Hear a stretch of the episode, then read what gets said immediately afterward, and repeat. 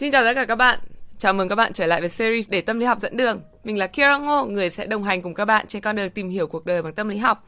Và chủ đề của thảo luận lần này của chúng mình là một chủ đề cực kỳ thú vị. Đây là một chủ đề nghiên cứu gần như là mới nhất và hiện đại nhất trong tâm lý học. Đây chính là chủ đề tâm lý học thần kinh. Chính vì sự mới mẻ của ngành khoa học này, thế nên việc hiểu đúng và ứng dụng đúng những kết quả của các nghiên cứu không phải là điều dễ dàng. Hiện nay trên thực tế thì có rất nhiều chương trình đang quảng bá về các cách làm việc và cách học tập hiệu quả khác nhau dựa trên cơ sở não bộ. Và cũng có rất nhiều người tin vào chương trình này mặc dù chưa hiểu đúng về những cái sự thật khoa học đằng sau nó. Và hôm nay mình cũng rất vui và thật sự vinh hạnh khi mời được một diễn giả, một nhà khoa học. Chị là một trong những người gần như là duy nhất mình biết mà thật sự nghiên cứu chuyên sâu về chủ đề tâm lý học thần kinh. Mình xin giới thiệu chị Quang Thục Hảo. Không biết chị Hảo ơi, chị có thể giới thiệu cho em một chút về bản thân chị được không ạ? Xin chào các bạn, chào Kira và chào các bạn đang theo dõi để tâm lý học dẫn đường. Rất vui khi có mặt ngày hôm nay để chia sẻ với các bạn những kiến thức thú vị về tâm lý liên quan đến não bộ nhé. Một chút giới thiệu về chị thì chị là thạc sĩ nghiên cứu sinh ngành tâm lý học tại trường đại học New South Wales ở Úc. Chị đồng thời cũng là nhà nghiên cứu tại trường đại học Sydney, làm công việc liên quan đến phân tích các hình ảnh về não, các chức năng và cấu trúc của não liên quan đến các hoạt động về tâm lý của con người. Cũng như chị làm giáo dục và sản xuất nội dung tại kênh YouTube Brainy Chat. Rất là cảm ơn chị Hảo. Và đầu tiên thì liệu em có thể hỏi chị một chút ý kiến chủ quan, đấy là vì sao chị nghĩ chúng mình nên tiếp cận các kiến thức khoa học về não bộ một cách có tính hệ thống chứ không phải là thông qua những cái thông tin nhỏ lẻ và không có tính hệ thống như hiện nay ở Việt Nam ạ? Chị rất là đồng tình với giới thiệu ban đầu của Kira về việc mà hiện nay tràn lan những cái kiến thức liên quan đến tâm lý và có sự kết hợp với não bộ phục vụ cho việc kinh doanh của các tổ chức nhằm mục đích lợi nhuận là chủ yếu. Và khi mà chúng ta bỏ những cái kiến thức, những cái thông tin liên quan đến não bộ vào các cái nội dung quảng cáo đó thì dường như các nội dung đó nó trở nên hot hơn, đáng tin hơn và có khoa học hơn. Nhưng mà sự thật thì không phải như vậy. Não bộ của chúng ta là một cái cơ quan rất là phức tạp, rất là quan trọng về mặt tâm lý nhưng mà nó cũng rất là khó để có thể nghiên cứu và tìm hiểu được. Các nhà nghiên cứu thì được đào tạo rất là bài bản nè. Họ sử dụng những cái thông tin về những cái phương pháp để đo lường não bộ được kiểm chứng thông qua thời gian để đưa những cái kết quả đó đáng tin cậy hơn vào thực hành. Do đó, việc mà chúng ta tìm hiểu về não bộ một cách hệ thống là vô cùng cần thiết. Nếu không thì chúng ta chẳng khác gì như chúng ta đang xem bói toán vậy đó. Chúng ta chỉ lượm lặt những cái thông tin rất là sơ sài, rất là không có lớp lan ở đâu đó và ứng dụng vào trong cuộc sống của chúng ta. Đôi lúc tiền mất mà tật mang. Em cảm ơn chị. Đúng là năm 3 của đại học thì em cũng có theo học môn neuroimaging, tức là nghiên cứu về não bộ qua hình ảnh. Và đúng là thật sự có những cái máy móc mà mình nghĩ là chỉ có ở các phim khoa học viễn tưởng ấy. Thế nên em nghĩ đúng là việc có một chuyên gia nghiên cứu về chủ đề này và có thể truyền tải những cái thông tin khoa học theo một cái cách gần gũi nhất với mọi người là vô cùng quan trọng. Và em nghĩ để tiếp cận với một chủ đề thật sự là rất là khó nhằn như này thì mình nên bắt đầu với một cái gì đó nó đơn giản nhất. Thì không biết là chị có thể chia sẻ cho em một chút về những cái thành phần nhỏ nhất mà cấu tạo lên não bộ được không ạ? Chắc chắn rồi. Đơn vị nhỏ nhất cấu tạo nên não bộ của chúng ta đó là neuron, hay tiếng Việt còn được gọi là tế bào thần kinh đó. Thì trong não của chúng ta có khoảng 100 tỷ tế bào thần kinh, rất là nhiều luôn. Nếu mà chúng ta nhắm mắt lại và chúng ta tưởng tượng một cái bầu trời đêm mà hoàn toàn không có ánh đèn của thành phố nha. Và các cái vì sao thì lúc này bắt đầu tỏa sáng rực rỡ, thì chúng ta tưởng tượng trong não của chúng ta cũng có một cái bầu trời đầy sao như vậy đó các bạn. Và mỗi cái tế bào thần kinh á thì có những cái thành tố là thân của tế bào thần kinh, là các bạn tưởng tượng giống như ngôi sao vậy đó. Và ngoài thân của các tế bào thần kinh ra thì cũng có những cái đường liên kết giữa các tế bào thần kinh, đó là nhánh và đuôi của các tế bào thần kinh. Nó giống như là khi mà chúng ta vẽ những cái chòm sao mà chúng ta hay xem trong phim đó, thì thật ra trong não của chúng ta cũng có những cái đường liên kết thật sự như vậy.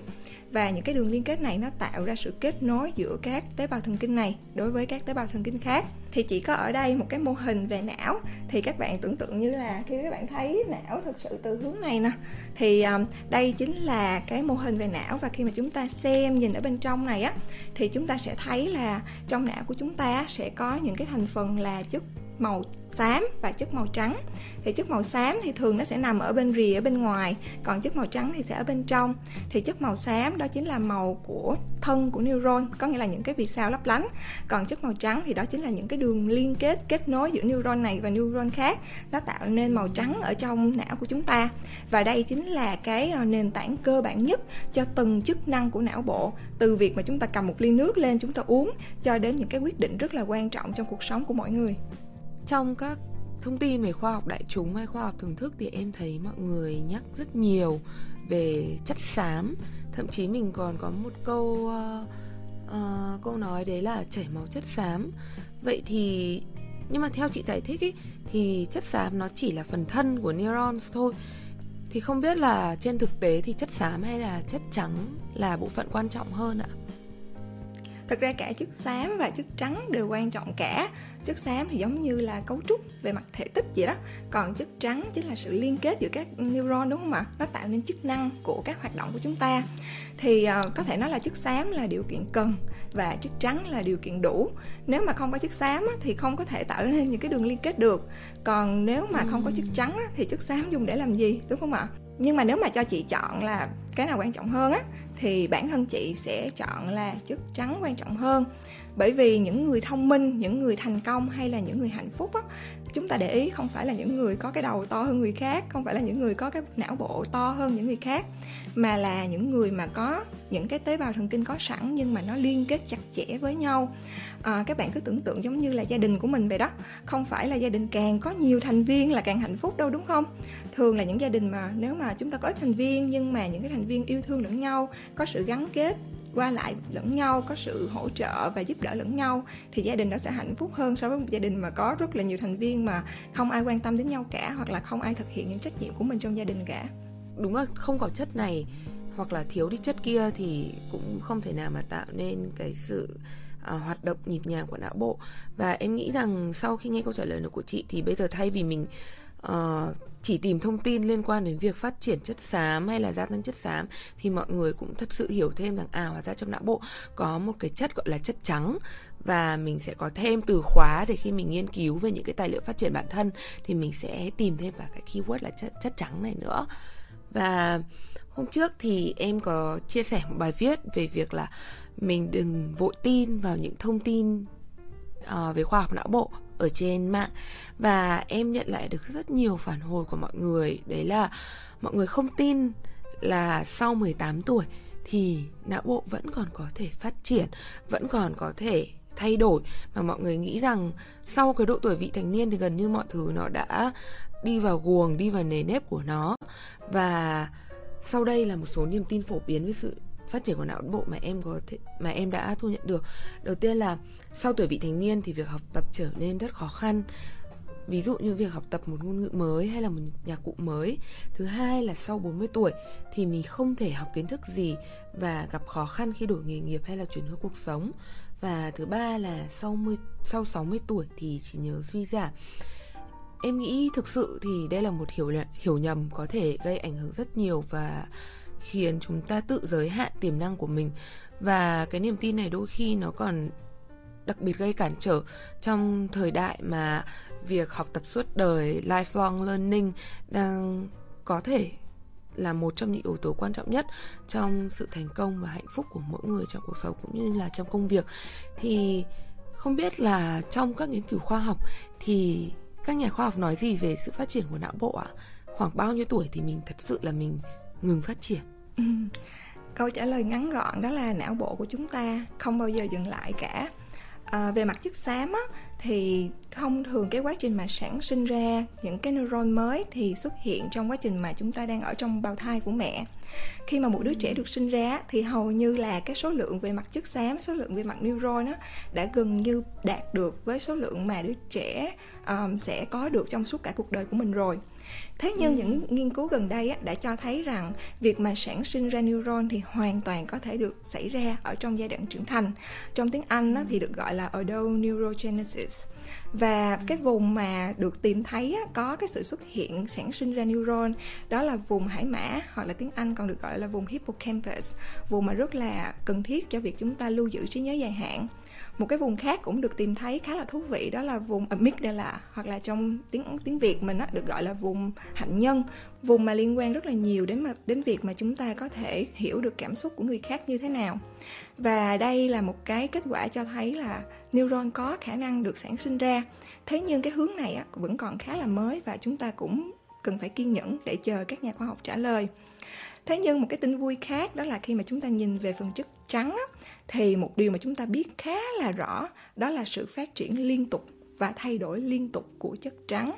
Có nghĩa là số lượng neuron có thể vẫn như vậy hoặc là gia tăng rất là ít, nhưng mà những cái đường liên kết neuron thì luôn luôn thay đổi và luôn luôn có thể phát triển hoặc là giảm đi.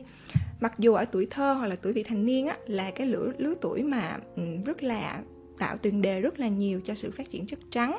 Tuy nhiên chất trắng thì liên tục thay đổi suốt cả cuộc đời của chúng ta, ngay cả khi chúng ta trưởng thành hoặc là ngay cả khi chúng ta đã già đi, thậm chí 60, hơn 60, gần cả 100 tuổi, nói chung là nó sẽ kết thúc khi mà chúng ta qua đời. Và những cái đường liên kết này thì nó phụ thuộc vào việc mà chúng ta tương tác với môi trường mỗi ngày. Như chị hiện giờ đang nói với em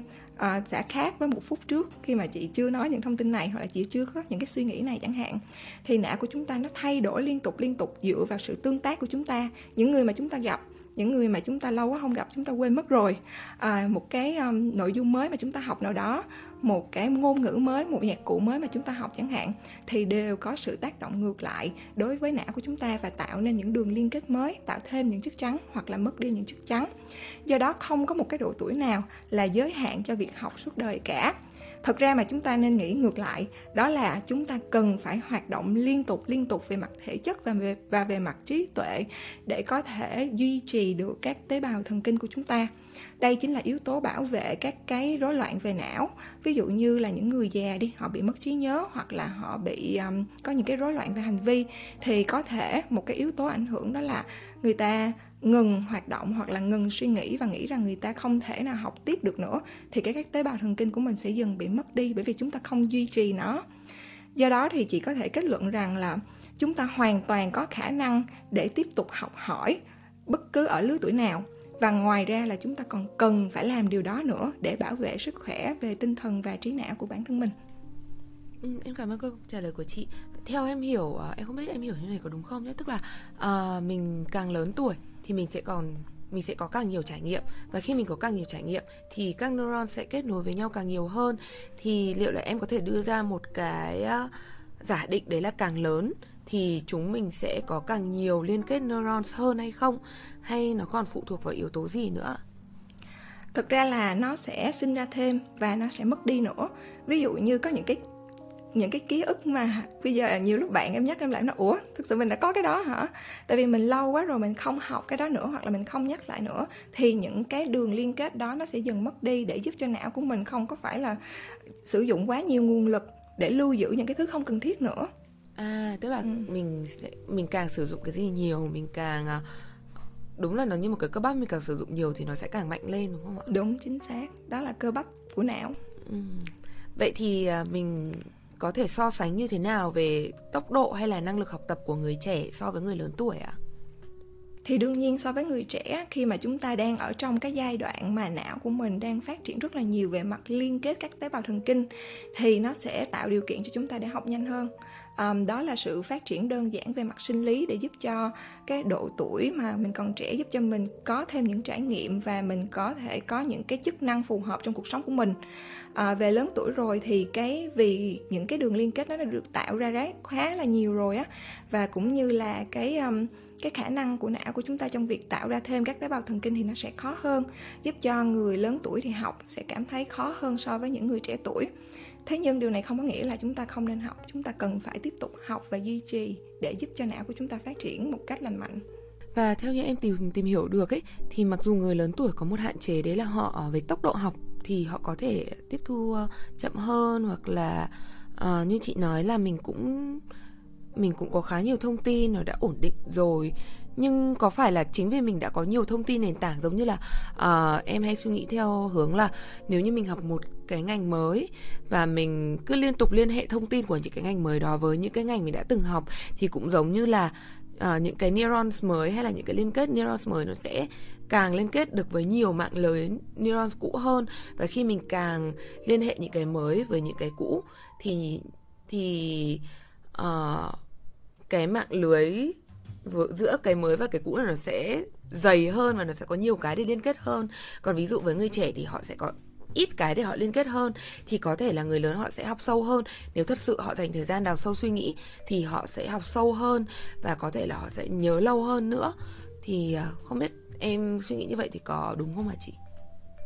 Chị nghĩ là những cái lý lẽ em đưa ra cũng khá là thuyết phục đó, và chị cũng nghĩ như vậy. Đối với bản thân chị nha, khi mà chị trải nghiệm á, thì chị cũng cảm thấy rằng khi mà chị học một cái gì đó mới á, mà chị có sự liên kết với những cái thứ khác nó gần gũi hơn trong cuộc sống, hoặc là những thứ mà chị đã trải qua rồi, thì nó giúp cho chị hiểu cái nguồn thông tin đó tốt hơn. Và sau này khi mà chị cần truy xuất về những cái thông tin đó trong một cái bối cảnh nào đó, thì nó cũng giúp cho chị truy xuất thông tin nhanh chóng hơn. Cảm ơn câu trả lời của chị. Và nói đến đây thì em cũng chợt nhớ đến các thông tin liên quan đến sinh trắc vân tay. Theo như em tìm hiểu thì các cơ sở sử dụng cái phương pháp này cho rằng là, thứ nhất, mình có thể dựa vào vân tay để đoán được cái tiềm năng của não bộ, cũng như là đoán được những điểm mạnh, điểm yếu của não bộ. Và cái này cũng là suy luận từ logic thôi, tức là vân tay của mình thì sẽ không thay đổi trong suốt cả cuộc đời, trừ phi là có những cái tai nạn hoặc là có những cái sự kiện gì nó khiến mình thật sự là bị bong tróc ra hay là thay đổi rất là nhiều về mặt sinh lý thì mình mới thay đổi vân tay. Nhưng như mình vừa trao đổi thì não bộ liên tục thay đổi suốt đời. Vậy thì em thấy chính vì chưa hiểu rõ về cách hoạt động của não bộ mà rất nhiều bạn đã lo ngại về tiềm năng của mình, cũng như là có những cái suy nghĩ rằng mình không nên học một bộ môn này hay là mình không nên theo một ngành này vì sinh trắc vân tay nói rằng mình không hợp với ngành đó. Thì chị có lời khuyên hay là chị có lời giải thích nào cho những bạn mà đang có một số suy nghĩ giới hạn bản thân mình sau khi xem sinh trắc vân tay được không ạ? Cảm ơn Kira. Thì chị nghĩ là nếu mà Kira hoặc là các bạn của Để Tâm Lý Học Dẫn Đường mà muốn tìm hiểu á, thì chắc là mình phải cần dùng cả một cái tập podcast riêng chỉ để giải thích cho vấn đề này thôi. Thế nhưng để nói ngắn gọn á, thì như chúng ta có phân tích ở trên và như Kira cũng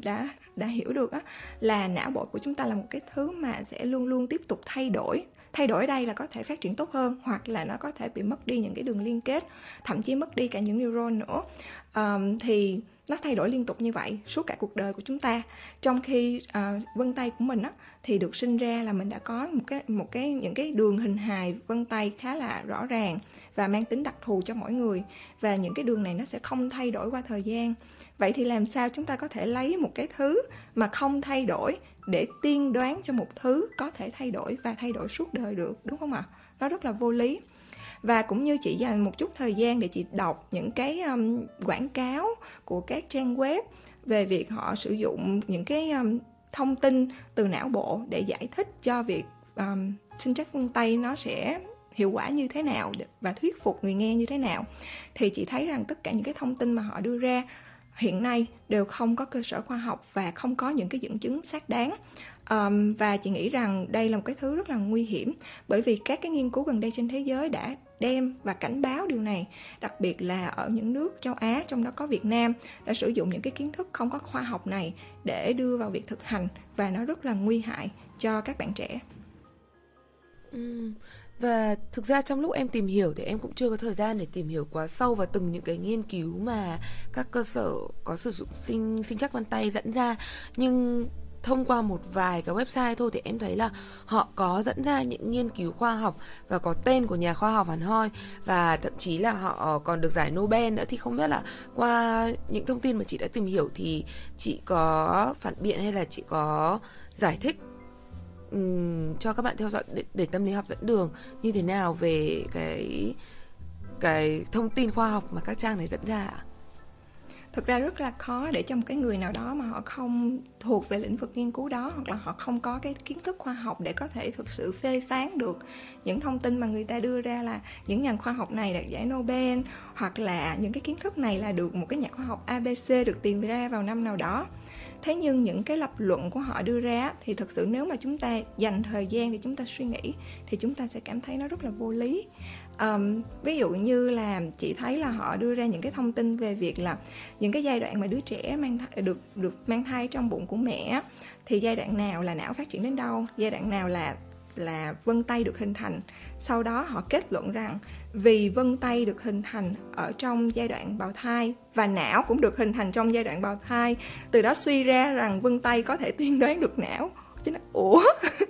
chẳng liên quan gì cả, hay là chả có một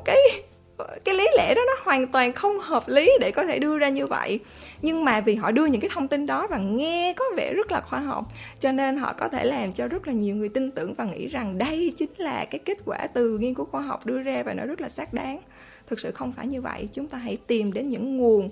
thứ ba, những nơi mà không có mục đích lợi nhuận,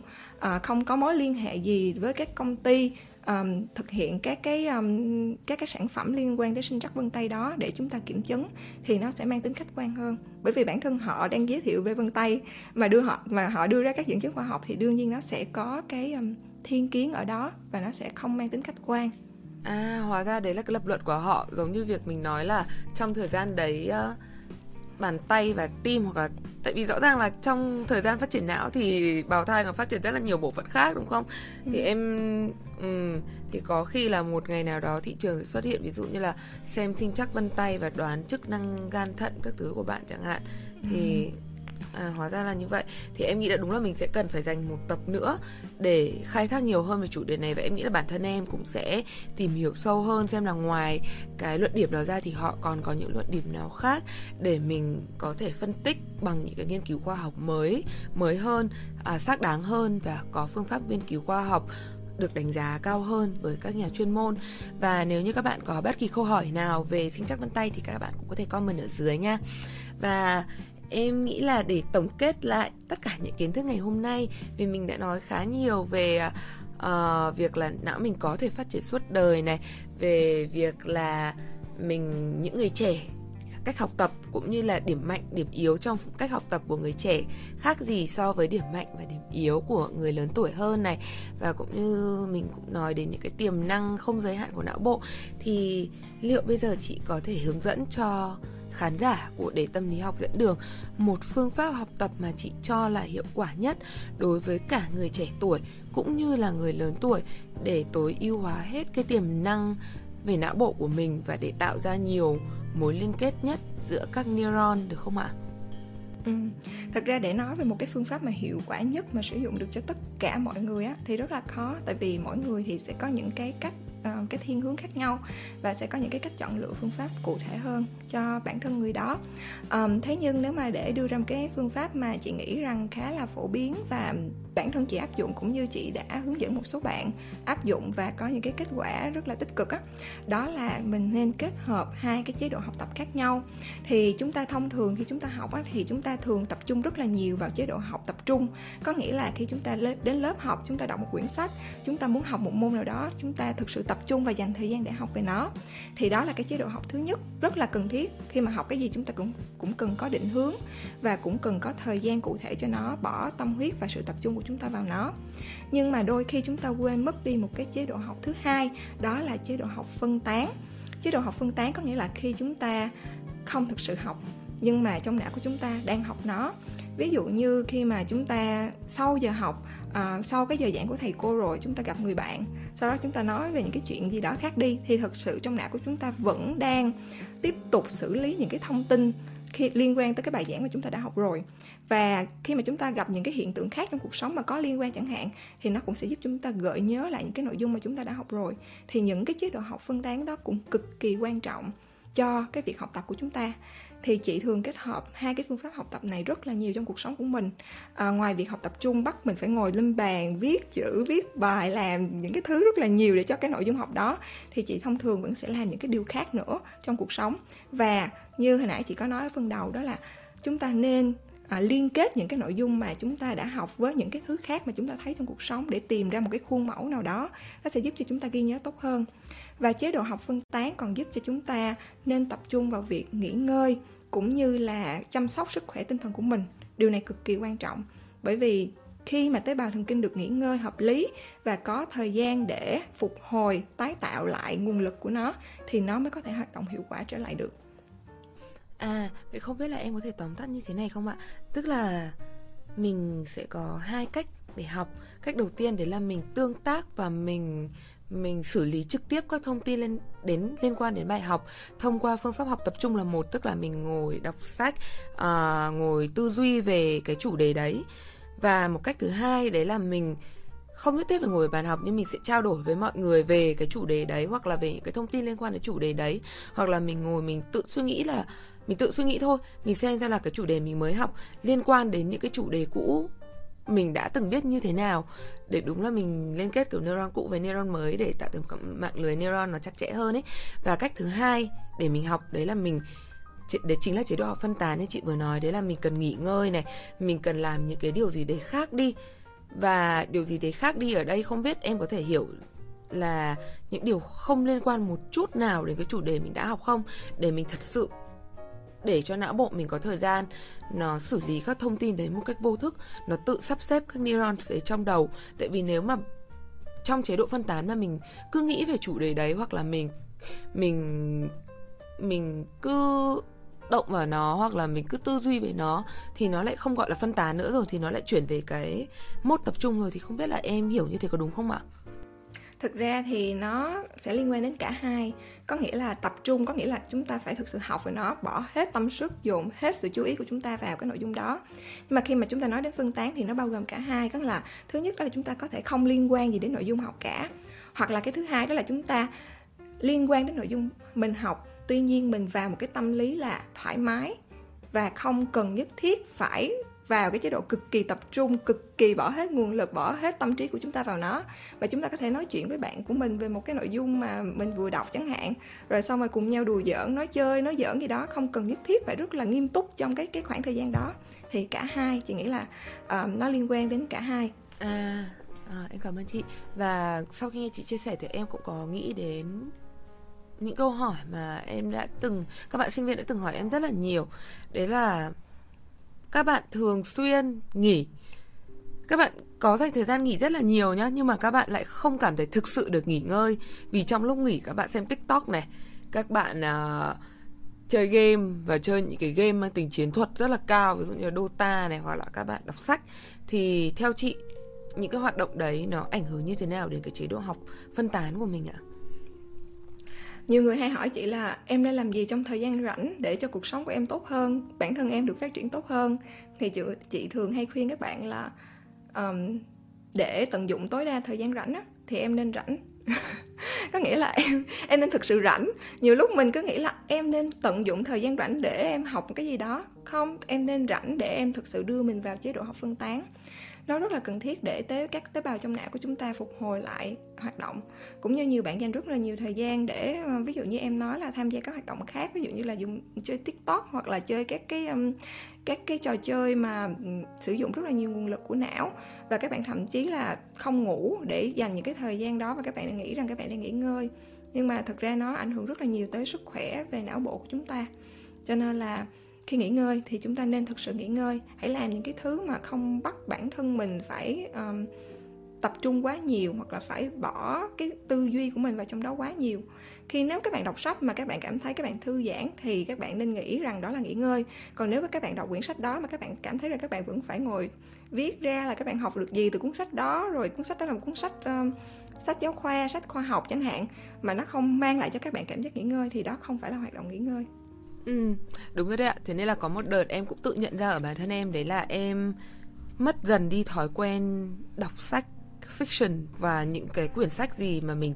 đọc và nó sử dụng trí tưởng tượng của mình. Tức là khi mình đọc, mình sẽ tưởng tượng ra cả một thế giới khác, mình sẽ để cho đầu óc của mình thư giãn và để nó được trôi một cách thoải mái vào cái thế giới mới đấy. Thì em cảm giác là bản thân em em đã mất dần đi cái thói quen đấy. Mà lần nào em đọc sách, em cũng nghĩ là mình phải học được một cái điều gì đấy từ cuốn sách này thì mình mới đọc. Và khi mình đọc thì mình suy nghĩ rất là nhiều về nó. Mình sẽ nghĩ rằng cái thông tin này mình cần phải phản biện nó như thế nào, những cái nghiên cứu mình đã từng đọc được nó mâu thuẫn như thế nào về những cái thông tin này. Thì đôi khi tự nhiên cái thời gian mà em dành ra để thực sự thư giãn, để đọc sách, để thư giãn thì nó không thư giãn như em nghĩ. Đấy là một cái tình huống mà em đã mắc phải. Và em nghĩ rằng trong thời đại này thì ai cũng muốn là mình phải phát triển nhanh và phải phát triển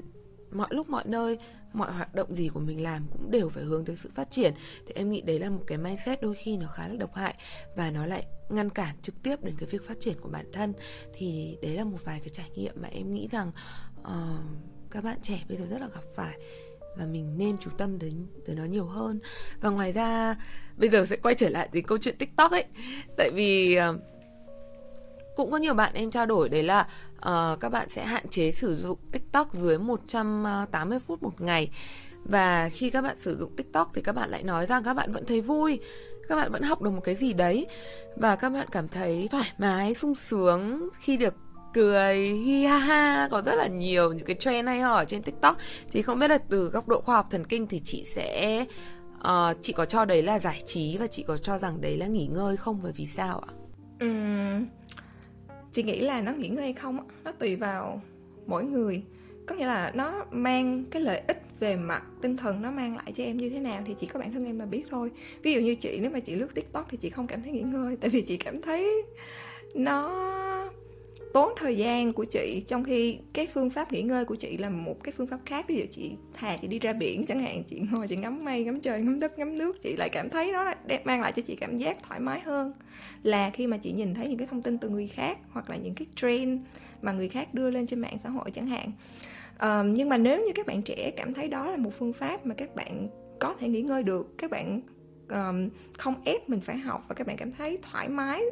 giúp cho các bạn lấy lại năng lượng sau giờ học, thì chị nghĩ nó cũng hợp lý khi mà chúng ta đưa nó vào trong mục là nghỉ ngơi cho các bạn. Tại vì em nghĩ rằng có thể em cũng có một cái thiên kiến khá là tiêu cực về TikTok. Thế nên là khi em tìm những cái thông tin để xem là mình có nên dùng TikTok vào thời gian nghỉ ngơi không, thì vô tình em cũng bị thu hút bởi những cái thông tin nó tuân theo cái niềm tin của mình, đấy là không sử dụng TikTok trong thời gian nghỉ. Và những cái thông tin mà em tìm thấy thường họ sẽ nói rằng khi mình sử dụng TikTok thì những cái phần khác nhau của não của mình nó vẫn sẽ bị stimulate, nó vẫn sẽ bị kích hoạt khá là nhiều. Ví dụ như là vùng não về âm thanh, vùng não về hình ảnh. Tại vì TikTok nó hoạt động rất là nhanh, lúc nào nó cũng có âm thanh, lúc nào cũng có hình ảnh, và lúc nào cũng có hoạt động để mình thấy là não của mình được kích hoạt, và mình cảm thấy vui khi mình được kích hoạt. Thì đôi khi cái việc mà mình cứ quen đến việc bị kích hoạt như thế thì não của mình thật sự nó không có thời gian nó tĩnh lại, nó nghỉ ngơi, và nó dành năng lượng cho việc là mình kết nối những cái neuron một cách vô thức, mà lúc nào cũng sẽ bị gần như là chọc vào, và lúc nào cũng sẽ phải hoạt động theo một hướng nào đấy. Thì không biết rằng theo những nghiên cứu mà chị đã đọc được thì họ có đưa ra một quan điểm nào trái chiều không ạ? Chị thì chị nghĩ là thứ nhất là nếu như mà chúng ta nghĩ rằng não của chúng ta dừng lại khi mà chúng ta nghỉ ngơi thì nó là không đúng. Ngay cả khi chúng ta rơi vào trạng thái nghỉ ngơi hoặc là khi chúng ta ngủ thì não của chúng ta vẫn đang hoạt động đó. Cái thứ hai chị nghĩ cái tai hại mà mọi người đang nói đến trong việc mà TikTok, khi mọi người sử dụng TikTok thì não mình vẫn đang hoạt động rất là nhiều nhưng mà người ta không bỏ được, và các bạn vẫn nghĩ rằng các bạn đang nghỉ ngơi đó là các bạn đang bị sử dụng mạng xã hội một cách thụ động và đang bị nó lấn át trong cuộc sống của mình. Nếu như bạn nào sử dụng TikTok và cảm thấy nó mang tính giải trí đối với các bạn, sau khi sử dụng xong các bạn cảm thấy thoải mái, vui vẻ, tìm lại được năng lượng thì đó là sự lành mạnh. Thế nhưng cũng có rất là nhiều thành phần các bạn sử dụng TikTok như một thói quen, mặc dù sau khi sử dụng xong thì các bạn cảm thấy rất là áp lực, bởi vì nhìn thấy các em có biết là cái hiện tượng về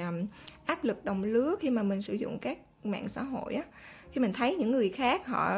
có những cái trend nào đó, rồi họ rất là xinh đẹp, họ rất là giàu có, họ rất là vui vẻ, rất là hài hước, rất là thành công mà bản thân mình không có, thì các bạn có những cái tác động đó đối với cuộc sống của các bạn thì nó thực sự không phải là sự nghỉ ngơi.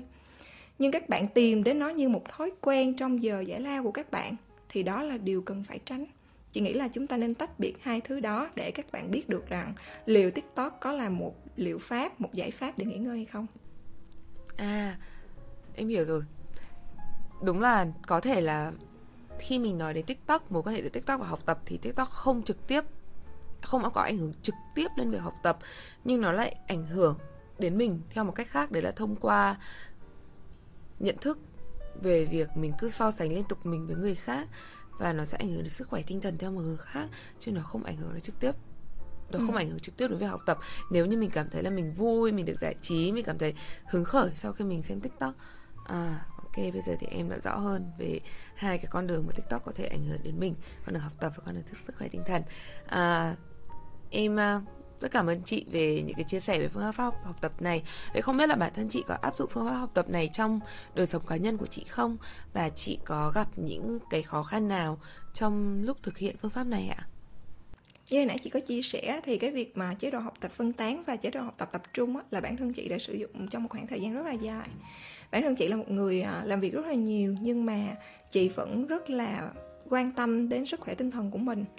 Thời gian học tập của chị thì và làm việc của chị thì nó sẽ nằm trong cái khung thời gian rất là cố định, và ngoài khung thời gian đó thì dường như chị giảm tối thiểu những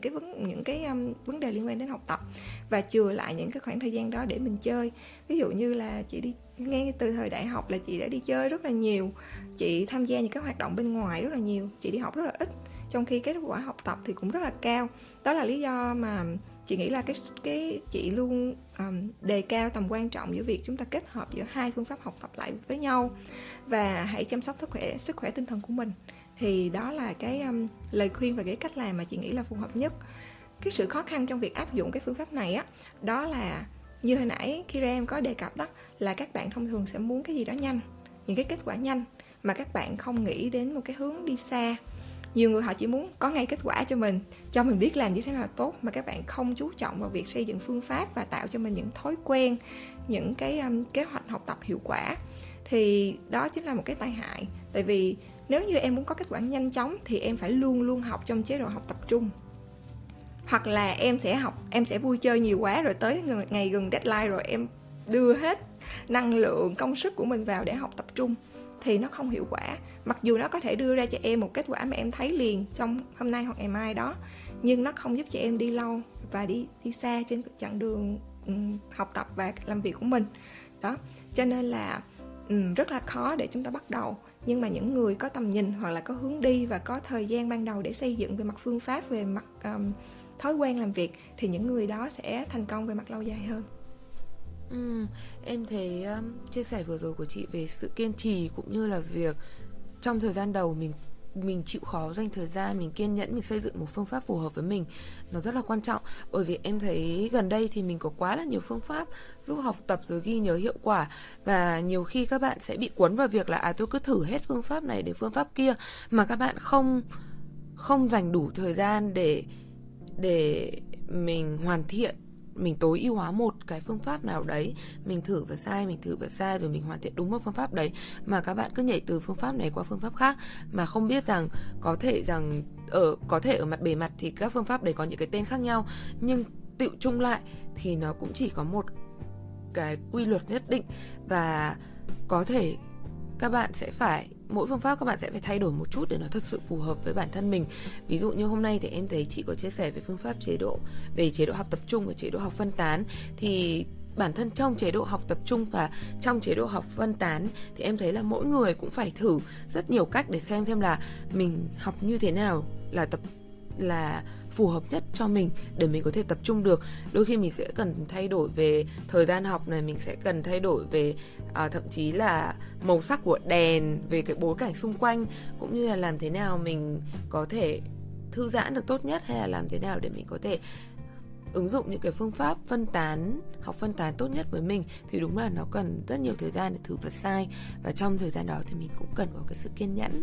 Và em hy vọng rằng qua cái podcast, qua những trao đổi của chúng mình ngày hôm nay, thì các bạn trẻ, thậm chí là những người lớn tuổi, khi mà mình bắt đầu một cái thói quen mới trong công việc hay học tập, thì mình cũng sẽ có nhiều sự kiên nhẫn hơn với bản thân, để tránh việc là mình cũng cứ nhảy từ phương pháp này qua phương pháp khác, và sau đấy mình thấy không hiệu quả thì mình lại nghĩ rằng mình không còn cơ hội để mình phát triển hay là mình không còn cơ hội để thay đổi cái cách vận hành của não của mình nữa. Và em rất cảm ơn chị về những chia sẻ cực kỳ thú vị và xúc tích về những cái đơn vị nhỏ nhất của não bộ và cách phát triển của não bộ trong trao đổi ngày hôm nay. Và nếu như các bạn theo dõi Để Tâm Lý Học Dẫn Đường còn có bất kỳ câu hỏi nào hay bất kỳ thắc mắc nào liên quan đến não bộ muốn được chị Hảo trả lời thì các bạn cứ để lại ở dưới phần comment nhé. Và không biết là để kết thúc chương trình ngày hôm nay thì chị Hảo còn muốn chia sẻ gì với các bạn theo dõi Để Tâm Lý Học Dẫn Đường không ạ? Chị rất là vui khi có mặt ngày hôm nay để chia sẻ với các bạn những kiến thức rất là thú vị về tâm lý học não bộ. Đây là một cái ngành mà chị cảm thấy rằng rất là mới ở Việt Nam. Thế nhưng mình cần có cái cách nhìn toàn diện và khoa học về ngành này, cũng như nếu nó có thể ứng dụng vào trong cuộc sống của các bạn một cách dựa trên những bằng chứng khoa học thì nó sẽ thực sự rất là có hiệu quả. Chị có đem một cái ví dụ để giải thích về neuron ở phần đầu á, là về bầu trời đầy sao của mình á. Thì chị muốn các bạn nào mà đã không may ví dụ như là gặp phải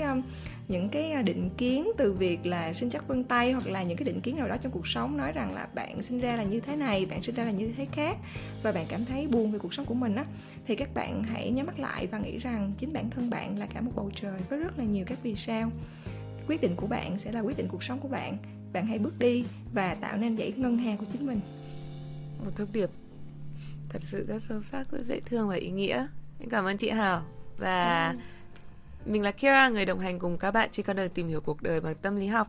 Xin chào và hẹn gặp lại.